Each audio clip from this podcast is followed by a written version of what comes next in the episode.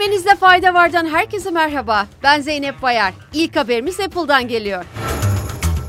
Almanya Federal Kartel Dairesi, Apple'ın pazarlar genelinde ekonomik bir güce sahip olduğunu ve bunun da şirkete rekabette yeterince kontrol edilemeyen bir hareket alanı sağladığını kaydetti. Apple'ı çapraz pazarlar arası rekabet için çok önemli bir şirket olarak tanımlayan Alman Federal Kartel Dairesi, şirketin rekabet karşıtı davranışını daha erken bir aşamada yasaklamak amacıyla daha sıkı denetim getireceklerini açıkladı.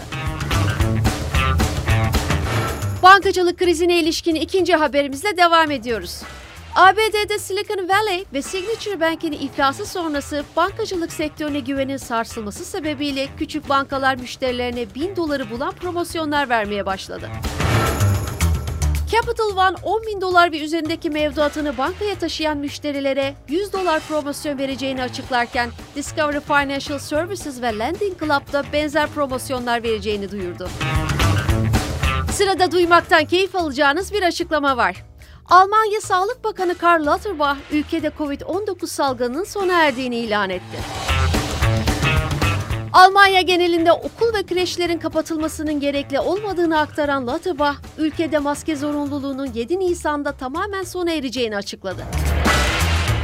James Webb Uzay Teleskopu geçen yıl faaliyete geçmesinden bu yana rekor kıran bilimsel keşiflerine devam ediyor. Nature Astronomy dergisinde yayımlanan iki çalışma, gökbilimcilerin şimdiye kadar gözlemlenen en uzak dört galaksiyi kesin bir şekilde tespit ettiklerini kaydetti. Büyük patlamadan 300 ila 500 milyon yıl sonrasına ait olduğu belirtilen bu galaksilerin yeniden iyonlaşma çağı olarak adlandırılan dönemden geldiği açıklandı. İngiltere'de gündem yaratan son haberimizle veda ediyoruz. Kraliçe 2. Elizabeth'in ölümü sonrası yerine gelen oğlu Kral Charles ve eşi Kraliçe Camilla 6 Mayıs'ta düzenlenecek törenle resmen taç giyecek. Ancak etkinliğe katılacak olan dünya lideri ve sanatçı sayısının beklenenden az olması kraliyet ailesinde büyük hayal kırıklığı yarattı. Ünlü İngiliz şarkıcı Adele, turne programını bahane ederek törende performans sergileyemeyeceğini açıklamıştı. Aynı şekilde Harry Styles da teklifi reddetmişti.